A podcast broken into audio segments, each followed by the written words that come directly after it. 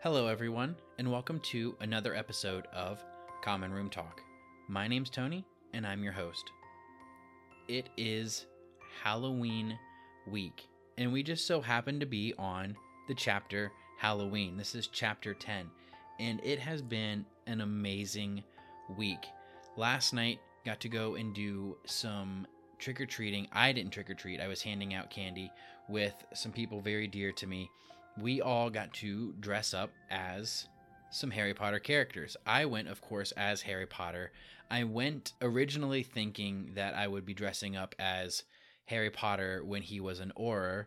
However, I forgot my black button up shirt, so I didn't get to wear all of my black stuff to kind of pull off that look that has kind of like bounced around the internet a little bit about what he would have looked like when he was working for the ministry. We also had Lucius Malfoy and Madam Hooch, which I know is a really crazy combination of people to have, but it was so much fun to hand out last night.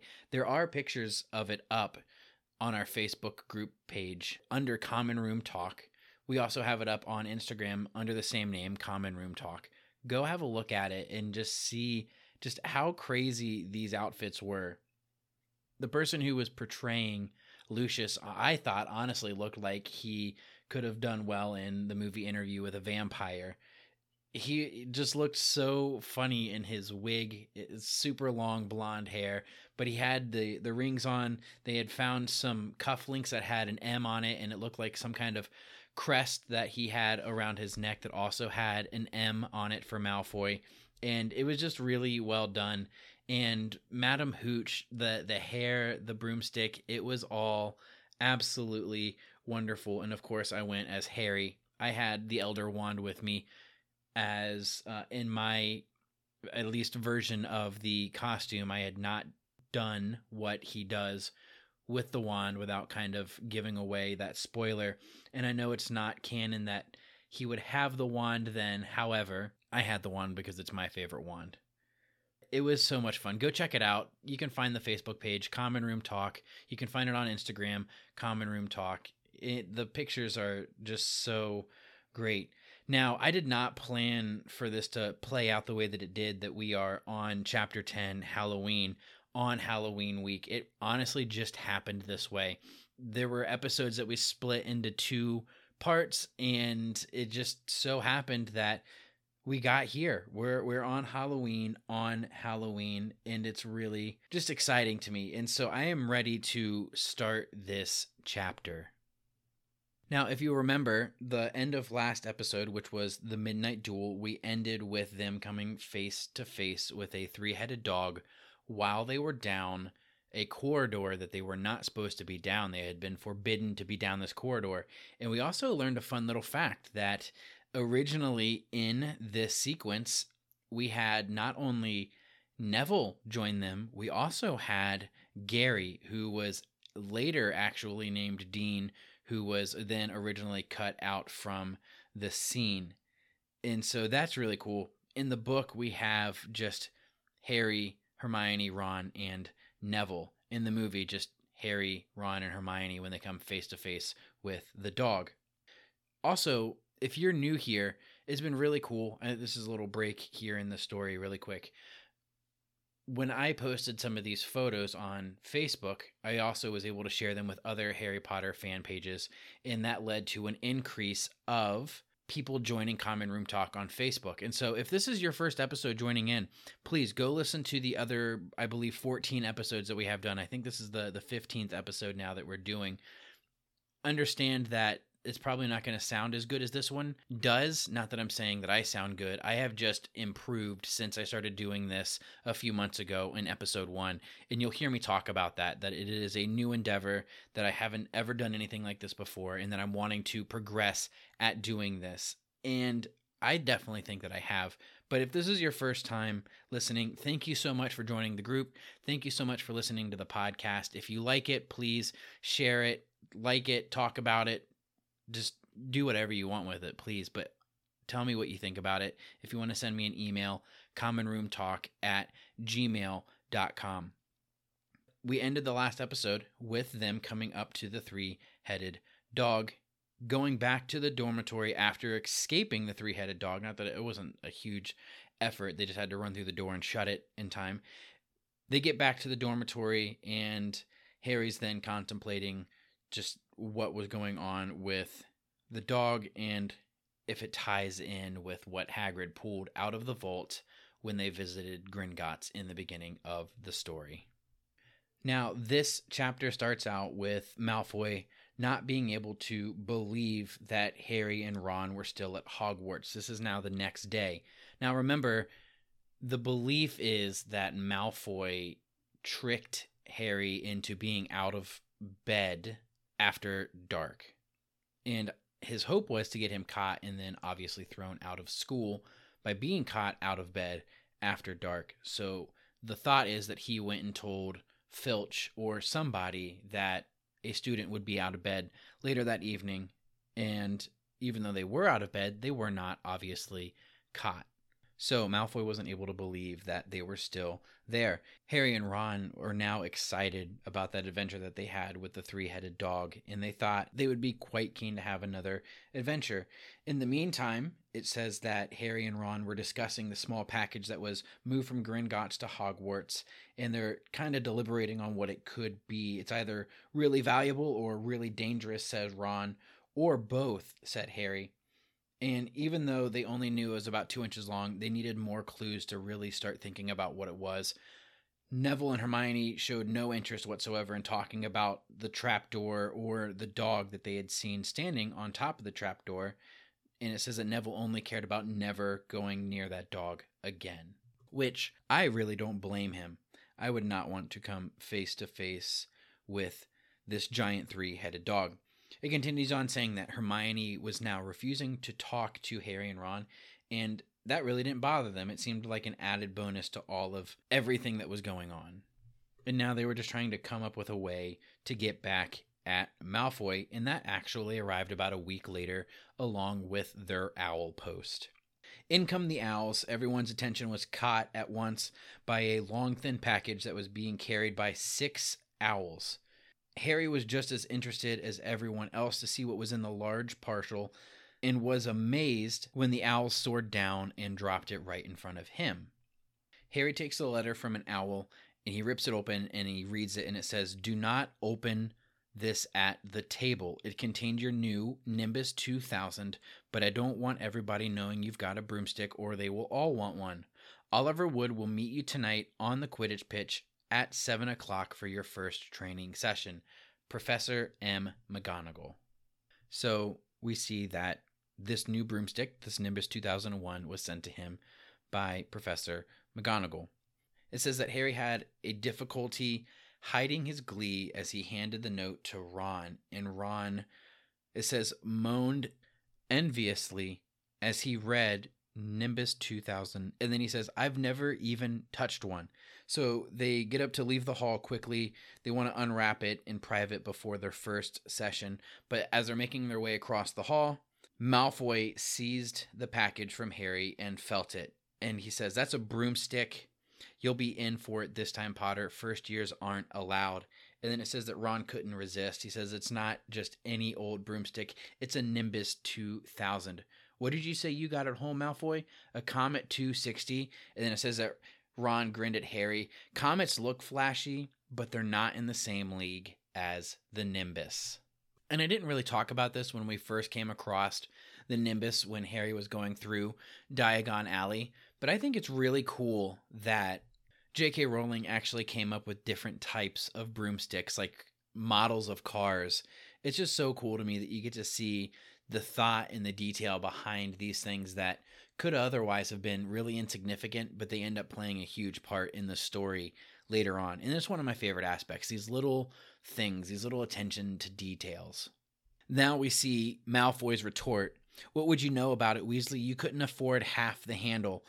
I suppose you and your brothers have to save up twig by twig. And before Ron could answer, Professor Flitwick appeared at Malfoy's elbow. Remember, he's rather small, and so he probably doesn't come up anywhere past Malfoy's elbow.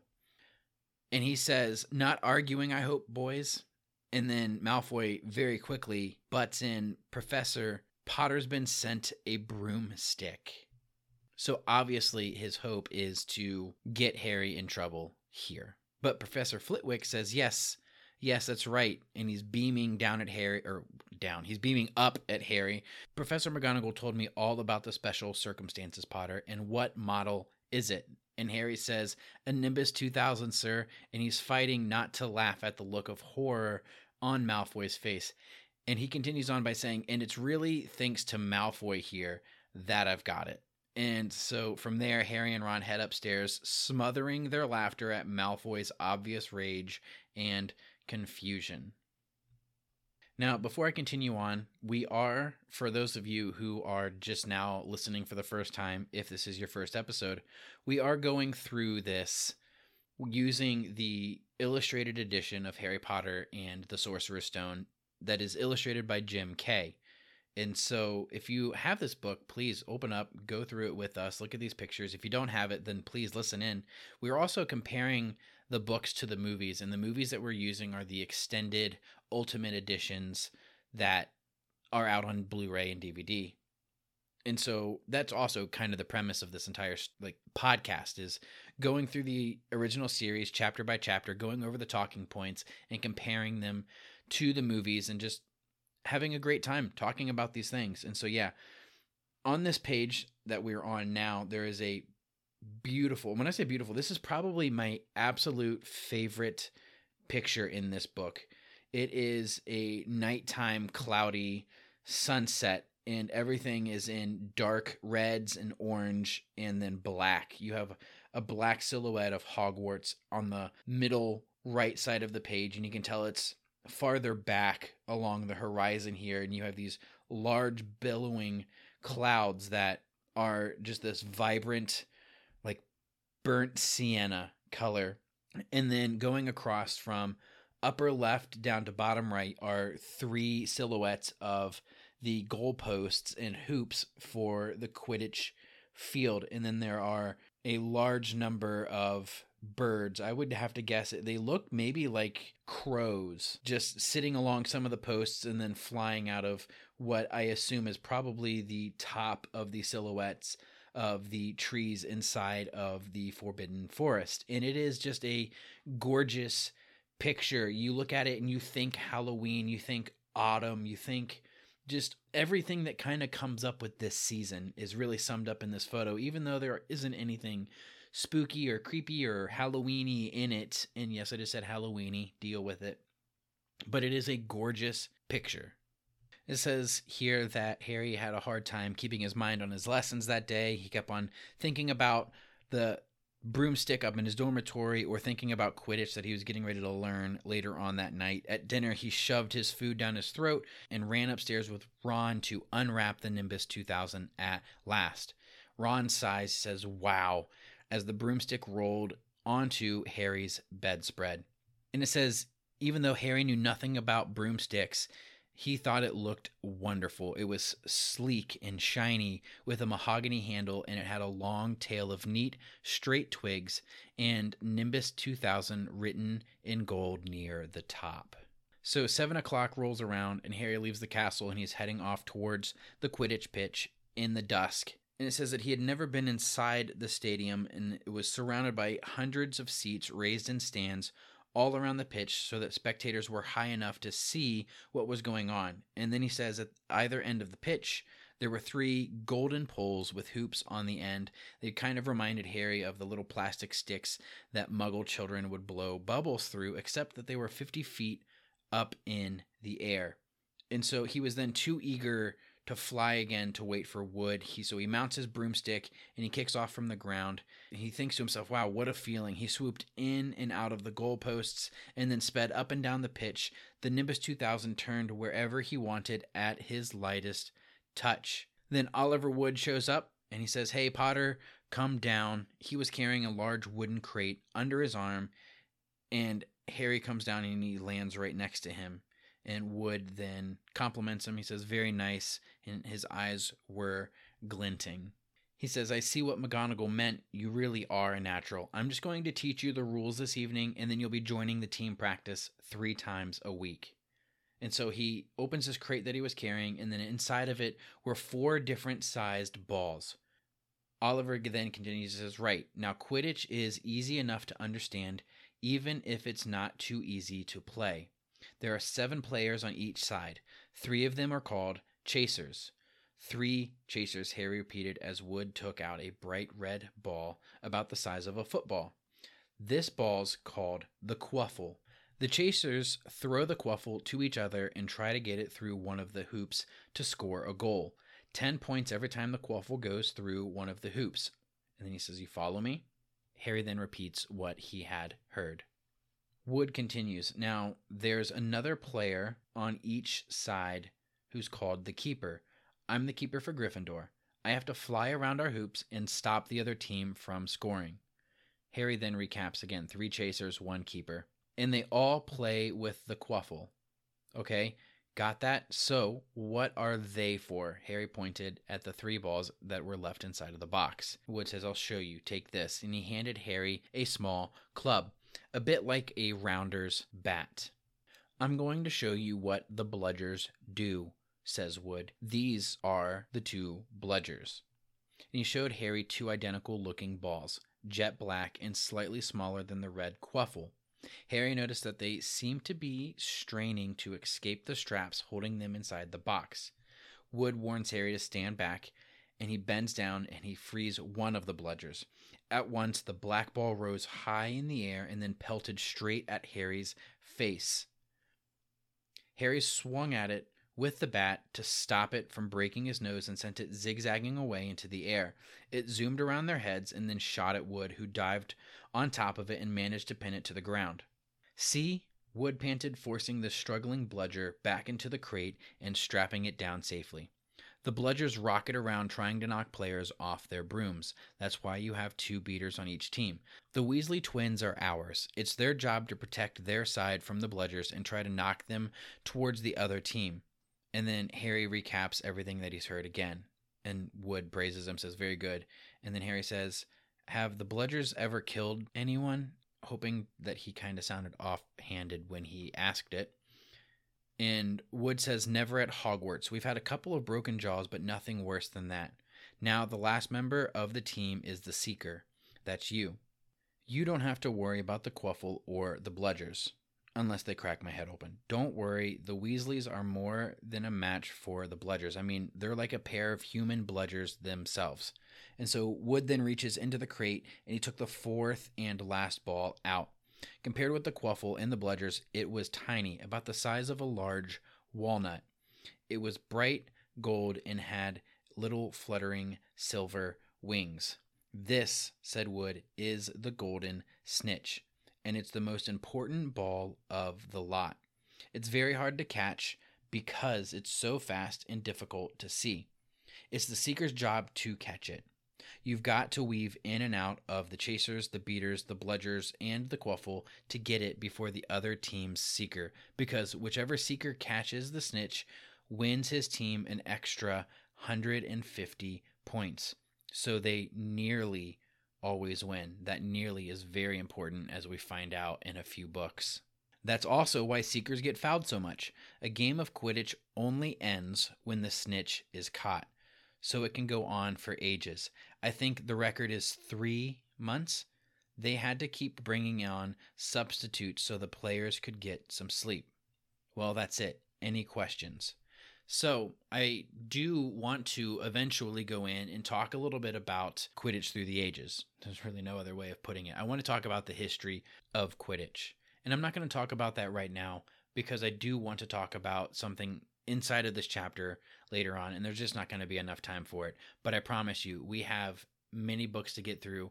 We are going to talk about the history of Quidditch. We're going to talk about the history of each of the different balls in particular the golden snitch because I think it's one of the coolest little things that we talk about that we can learn about. If I if I'm correct in thinking, I believe that before the golden snitch there was the golden snidget, which was a type of creature. I'm trying to remember. I think it is.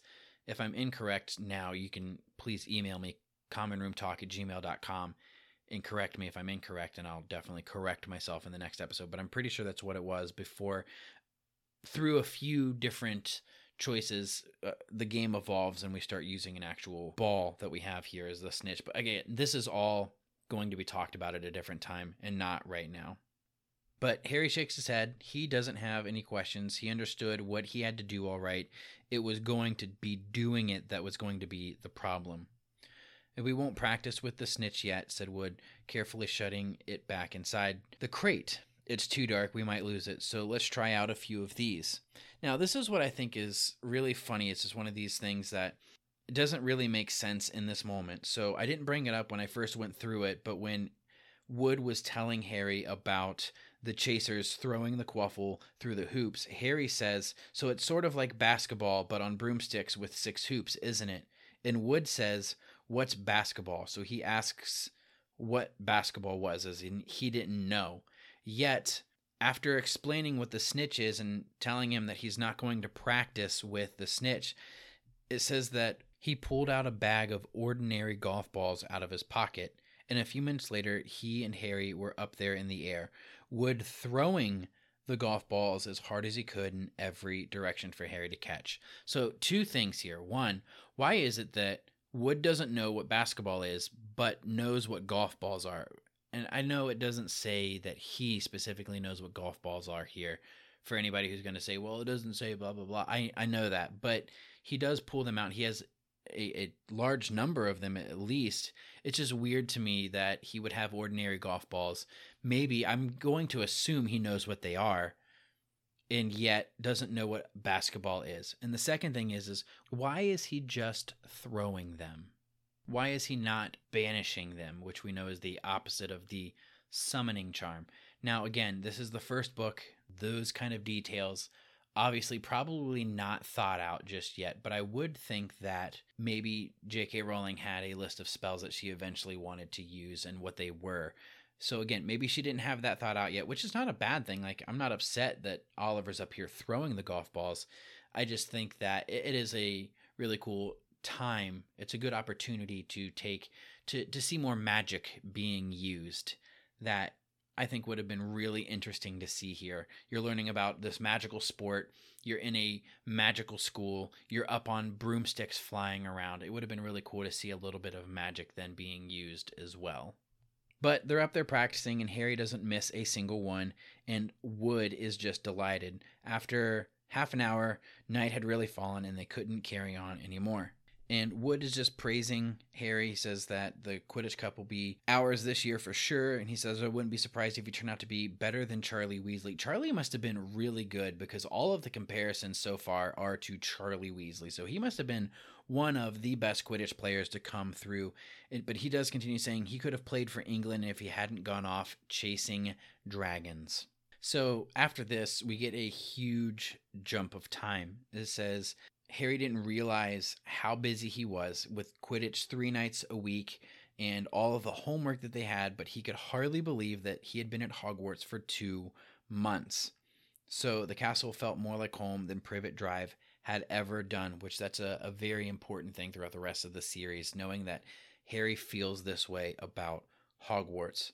And his lessons too were becoming more and more interesting now that they had mastered the basics.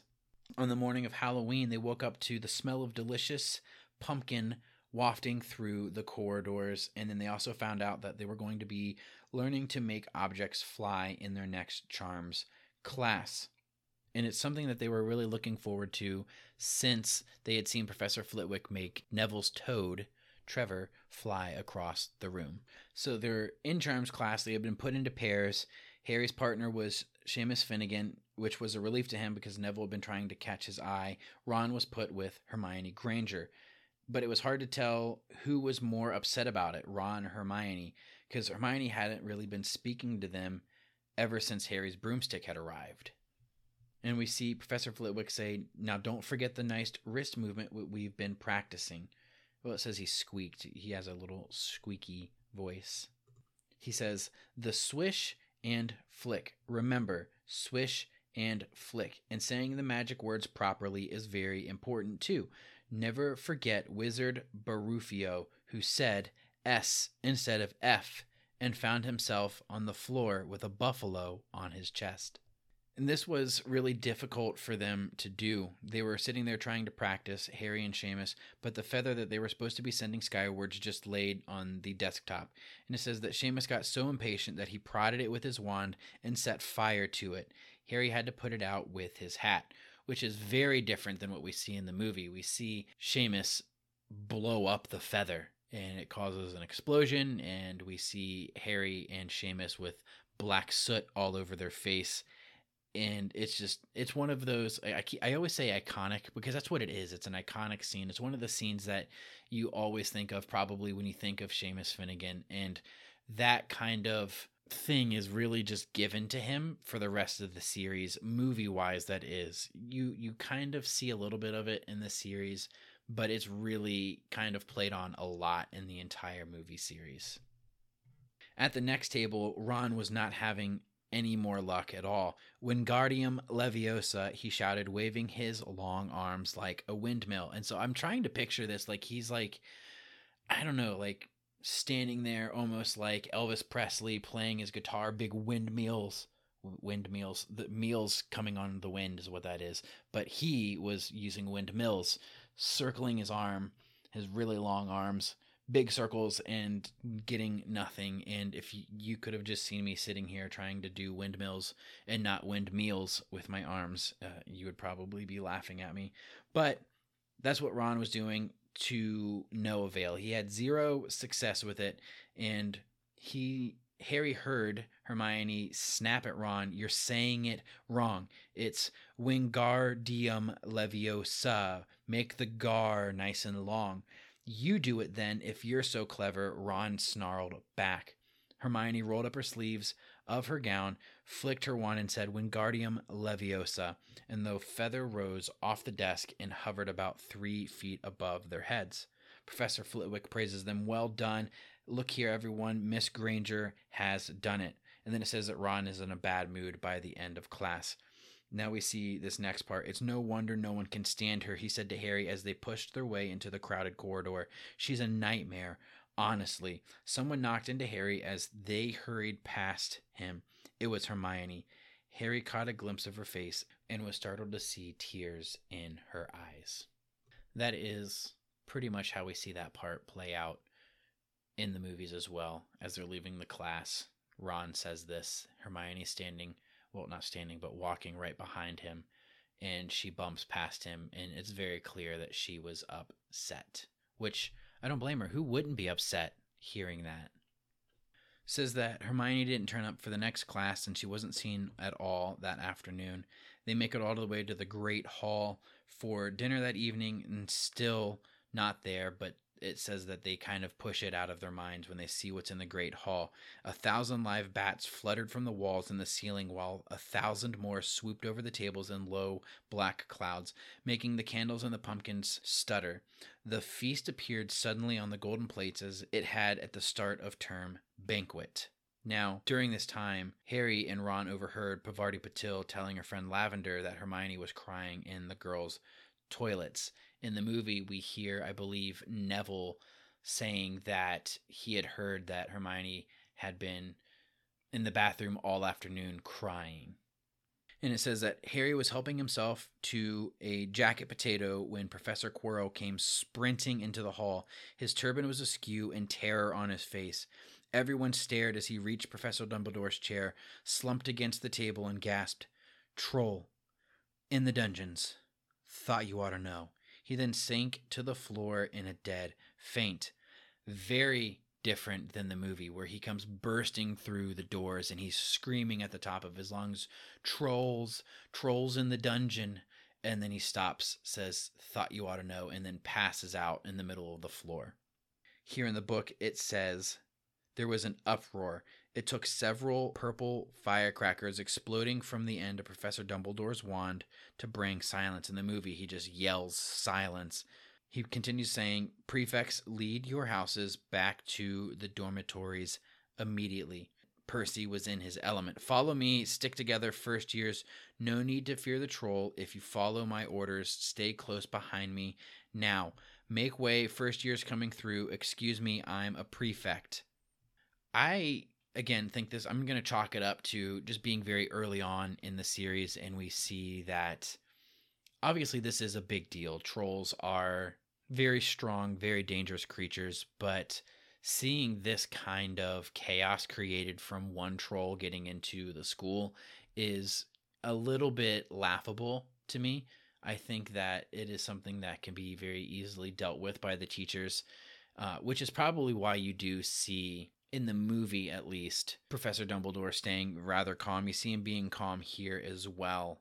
But the students are just losing their minds, both in the book and in the movies. It's the end of the world for them because a troll had got in. But Harry asks, How could a troll get in as they were climbing the stairs? Ron says, Don't ask me. They're supposed to be really stupid. Maybe Peeves let it in as a Halloween joke. So they passed different groups of people hurrying in different directions as they jostled their way through the crowd of confused Hufflepuffs. Harry suddenly grabbed Ron's arm. I've just thought, Hermione, what about her? She doesn't know about the troll. Ron bit his lip. Oh, all right, he snapped, but Percy better not see us. And so they kind of duck out of the way and sneak off. They had just turned the corner when they heard quick footsteps behind them. Percy, hissed Ron, pulling Harry behind a large stone griffin. Peering around, however, they saw not Percy, but Snape. He crossed the corridor and disappeared from view. What's he doing? Harry whispered. Why isn't he down in the dungeons with the rest of the teachers? Search me, says Ron. So you kind of see a little bit of suspicion. Snape is being straight sus here, which is also seen in the movies as you see Dumbledore stand up, says, Teachers will follow me down to the dungeons. Snape kind of stands up and backs slowly to a door that's behind him and quickly sneaks through it. And it's very suspicious. So they creep on down the corridor, following Snape's fading footsteps, and says that he's heading for the third floor, Harry said, but Ron held up his hand. Can you smell something? Harry sniffed, and a foul stench reached his nostrils, a mix of old socks and the kind of public toilet no one seems to clean. And then they heard a noise. It was a low grunting and shuffling footfalls of gigantic feet. Ron pointed. At the end of the passage to the left, something huge was moving towards them. Now, in the movie, we hear kind of like the footstep noise that is being talked about. Harry and Ron shrink back against the wall, and there's a flash of lightning, and you see the shadow of the troll against the the corridor wall at the end of the hallway. And it says here they shrank back into the shadows and watched as it emerged into a patch of moonlight. It was a horrible sight. 12 feet tall, its skin was a dull granite gray, its great lumpy body like a boulder with its small bald head perched on top like a coconut.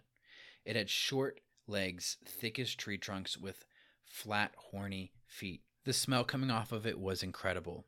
It was holding a huge wooden club which dragged along the floor because its arms were so long. The troll stopped next to a doorway and peered inside. It waggled its long ears, making up its tiny mind, then slouched slowly into the room. The key is in the lock, Harry muttered. We could lock it in. Good idea, said Ron nervously. They edged towards the open door, mouths dry, praying the troll wasn't about to come out of it. With one great leap, Harry managed to grab the key, slam the door, and lock it. Yes! Flushed with their victory, they started to run back up the passage, but as they reached the corner, they heard something that made their hearts stop a high, petrified scream. And it was coming from the chamber they had just locked up. Now, on the bottom of this page, there is a really cool little picture of a troll, and it looks like it has just these large warts all over its body, literally on its shoulders, on its chest, on its wrists, on its head. And this thing is ugly. It has these long, looks like almost flappy kind of ears, but they do stick out, and that doesn't make any sense. They are long, pointy ears. One of them is kind of flappy. That makes much more sense. And he, his head does look kind of like a coconut with some hair on it. And he looks, he has a very dumbfounded expression on his face. And he is gray and he has a little bit of maybe like a dirt tinge to his skin as well. But something that I do want to read here is what is one on the next page. So we're going to skip some of the uh, the words here, and we're going to go to this next page because it has a really cool description of a troll on it with a really neat little diagram here. And it says Newt Scamander's Guide to Trolls. And there's a few different diagrams in here of a few different types of trolls, one being a forest troll, the other being a mountain troll. And there's also a diagram of the skeleton it says on here trolls are characterized by their large size and prodigious strength. They possess thick skin, often covered in horny growths or cobbles, which litter the floor of troll caves. And so it's really cool. You see the two different types of trolls. There's one picture here that has a like the small little lump on the top of their head cut off, and you see their tiny little brain pulled out of it. It's just a diagram on it. Now, this was obviously done after the Fantastic Beasts book, but we are going to refer really quick to Fantastic Beasts and where to find them. Now, in this book, there is a depiction of a troll, and it's really just a silhouette of a large humanoid creature. It honestly looks more like a suit of armor with a club than anything else. I wouldn't have thought that this was a troll when I first looked at it. The depictions in the illustrated book by Jim Kay are much better than this. And so we're going to go ahead and read this. It says Troll, Ministry of Magic classification 4X. Now remember, the X's are their danger level, how dangerous this creature is. The more X's, the more dangerous. And this says the troll is a fearsome creature up to 12 feet tall and weighing over a ton. Now, I will say that as far as this troll goes, it would have been a larger troll. It says because it gets up to 12 feet, usually meaning the average is probably going to be less than that. And Matt and Canberra, if you're listening, I did that for you specifically, as people constantly say that the different types of creatures that they talk about, their size is usually what the max size is, and never talk about the average size. Notable for its equally prodigious strength and stupidity, the troll is often violent and unpredictable. Trolls originated in Scandinavia, but these days they may be found in Britain, Ireland, and other areas of Northern Europe. Trolls generally converse in grunts that appear to constitute a crude language, though some have been known to understand and even speak a few simple human words. The more intelligent of the species have been trained as guardians. There are three types of trolls mountain, forest, and river. The mountain troll is the largest and most vicious. It is bald with pale gray skin. The forest troll has a pale green skin, and some specimens have hair, which is green or brown, thin and straggly. The river troll has short horns and may be hairy. It has a purplish skin and is often found lurking beneath bridges. I think that's really cool. The idea of the troll under the bridge uh, being one of like the young fairy tale stories that we hear as muggles would hear, not I, but other muggles hear as children. Trolls eat raw flesh and are not fussy in their prey, which ranges from wild animals to humans. And there you have it. That's the description of the troll in Fantastic Beasts and Where to Find Them by Newt Scamander. Now back to the scream that they had heard. Oh no, said Ron, pale as the bloody Baron. It's the girls' toilet, Harry gasped. Hermione, they said together. And it was the last thing that they wanted to do, but what choice did they have? So they go in. They, they're sprinting back to the door. They fumble with the key but they finally get pulled open and they run inside. Hermione was shrinking against the wall opposite. Now, remember in the movie, that part didn't happen. They didn't lock it in. It kind of just lumbered into the girls' bathroom as Hermione was getting ready to walk out. And she kind of just stops, looks up, and then slowly backs against one of the stalls. And then the troll takes a huge swipe at her.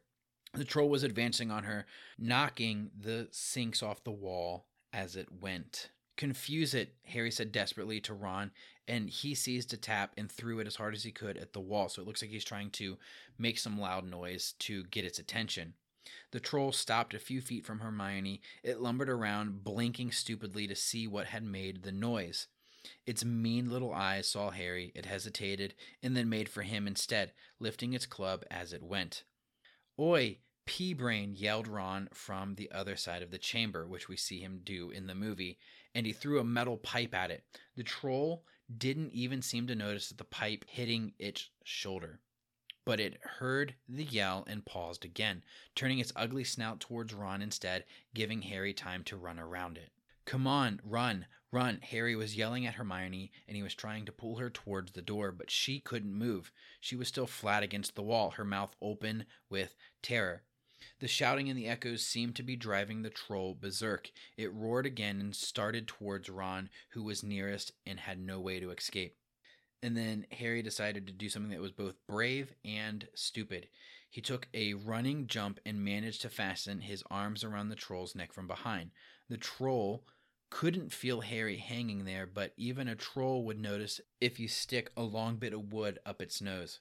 And Harry's wand had still been in his hand when he jumped. It had gone straight up one of the troll's nostrils, probably not unlike something we would do for a COVID test. I wonder if the troll would test positive. It says that the troll howled with pain and it twisted and flailed its club around with Harry hanging on for dear life.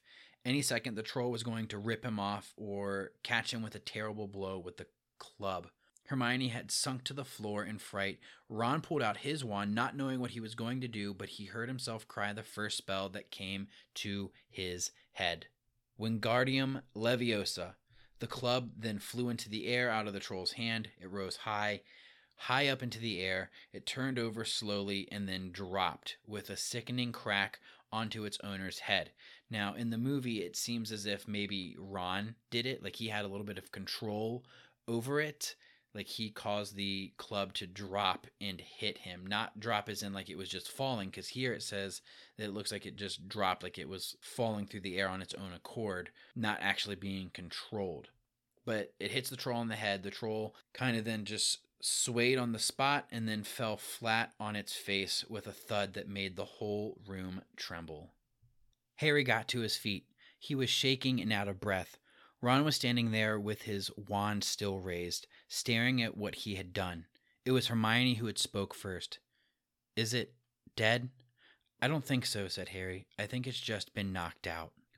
So Harry bends down, pulls his wand out of the troll's nose, and it was covered in what looked like lumpy, gray glue. Ugh, troll bogies. He wiped it on the troll's trousers.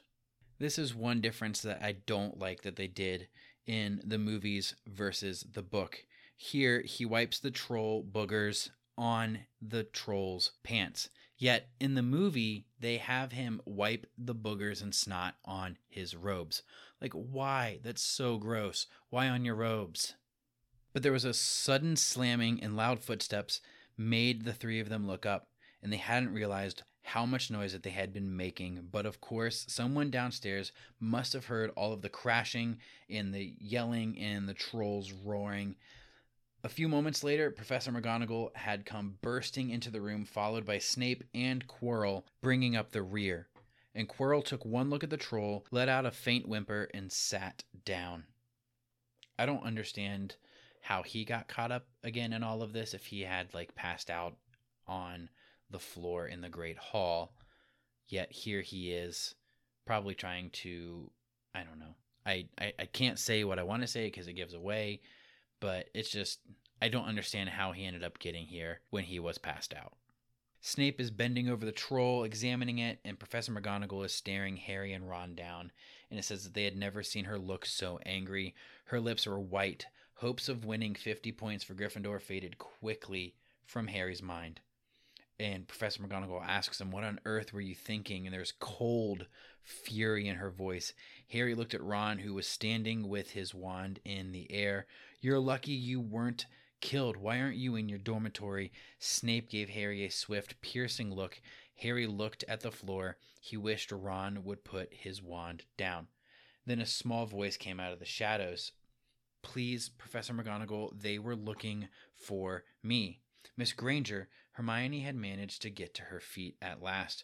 I went looking for the troll because I I thought I could deal with it on my own, you know, because I've read all about them. Ron dropped his wand. Hermione Granger telling a downright lie to a teacher. If they hadn't found me, I'd be dead by now. Harry stuck his wand up its nose, and Ron knocked it out with its own club. They didn't have time to come and fetch anyone. It was about to finish me off when they arrived.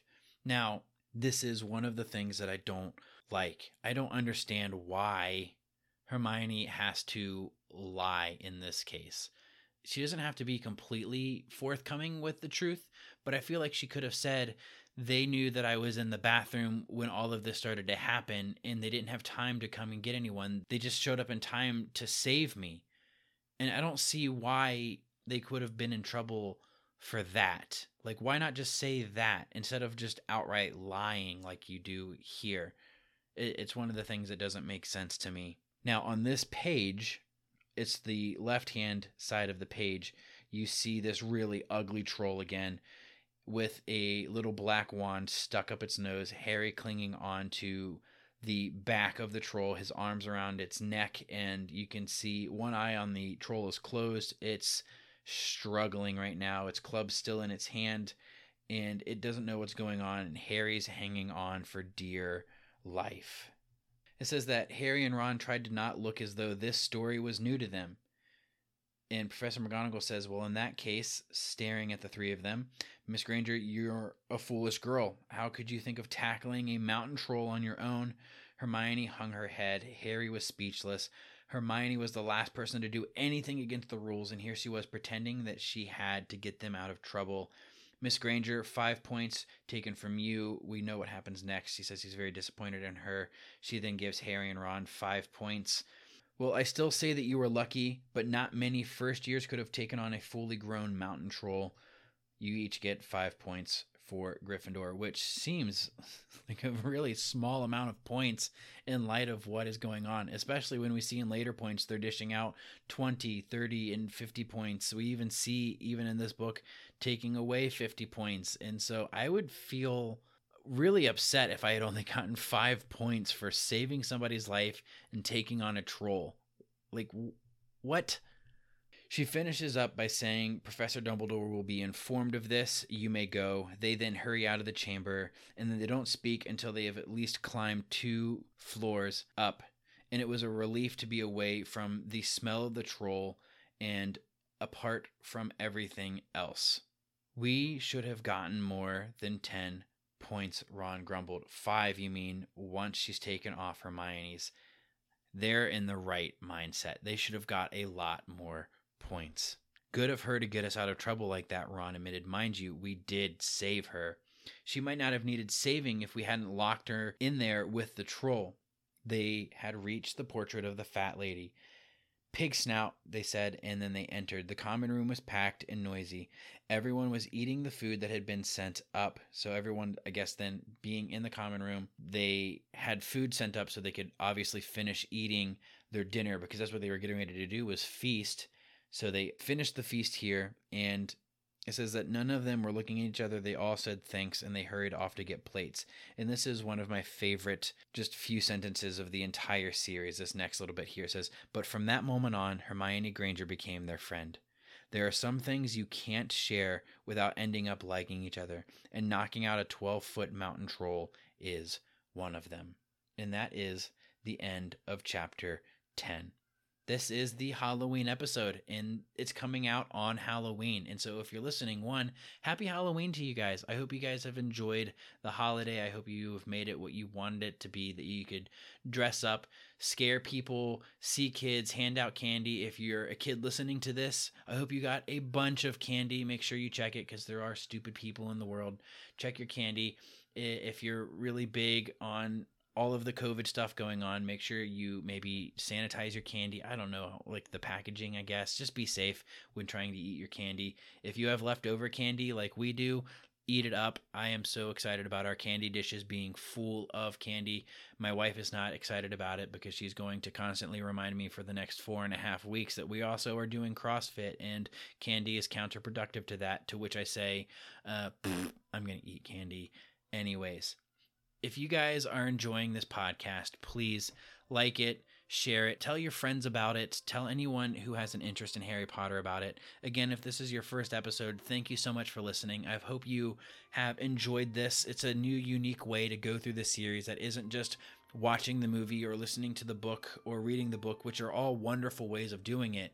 My favorite way personally is the audiobooks by Jim Dale. I just wanted to come up with a new way to go through the series with different talking points. If you like it, the biggest thing you guys can do is go over to Apple Podcasts and leave a written comment. It's the best way to have them kind of promote it themselves. I'm still learning new ways on how to promote this. If you guys have any ideas on how I can do so, please feel free to reach out. Commonroomtalk at gmail.com. And again, thank you guys so much for listening. You guys are absolutely amazing. Again, happy Halloween. My name's Tony. I'm your host, and this is Common Room Talk.